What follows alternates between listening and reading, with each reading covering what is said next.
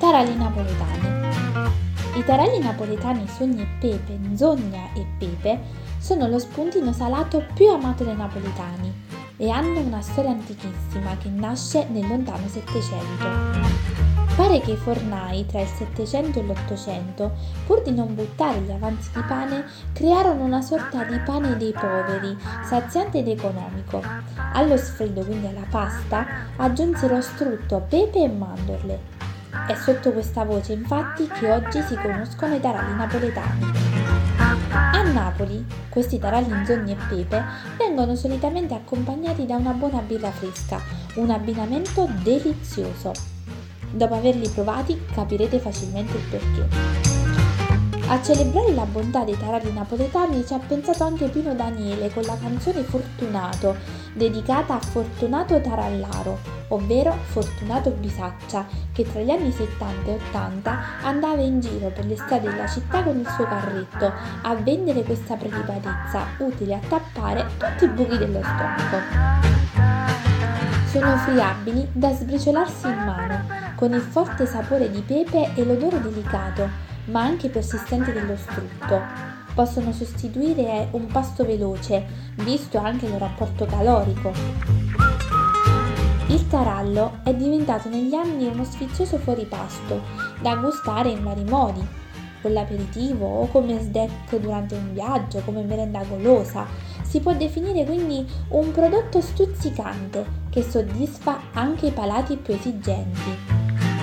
Fu alla fine degli anni 90 che Vincenzo Garofalo, fondatore del tarallificio La Torre, decise di produrre una delle versioni migliori di questo prodotto, rispettando continuamente standard di qualità molto alti, a partire dalle materie prime scelte per la produzione, fino alla cura del cliente anche dopo l'acquisto. L'azienda è situata a Torre del Greco, a Napoli, ai piedi del Vesuvio. Unendo acqua, farina e olio si crea l'impasto dei taralli, aggiungendo successivamente il lievito fresco. L'impasto viene fatto lievitare in un luogo caldo e asciutto finché non sarà raddoppiato di volume. Una volta pronto, vengono aggiunte le mandorle, il pepe e poi lo strutto. Si continua poi ad impastare aggiungendo a piccole dosi l'acqua e anche lo strutto finché non si ottiene un composto liscio ed omogeneo. Successivamente l'impasto viene lavorato a mano su un piano, prelevando piccole porzioni utili a creare il tarallo. Si formano due bigoli di circa 2 cm di diametro l'uno e infine, tenendo unite le due estremità, si intrecciano con le dita. Una volta raggiunta la giusta spirale, le due estremità vengono chiuse a formare un anello. La cottura è in forno e avviene a circa 160 gradi e questo gli conferisce quel colore dorato e quella friabilità che noi tutti conosciamo. Come detto prima, i tarali napoletani nascono per necessità della gente povera del 1700, che doveva trovare un prodotto nutriente con quello che aveva in casa.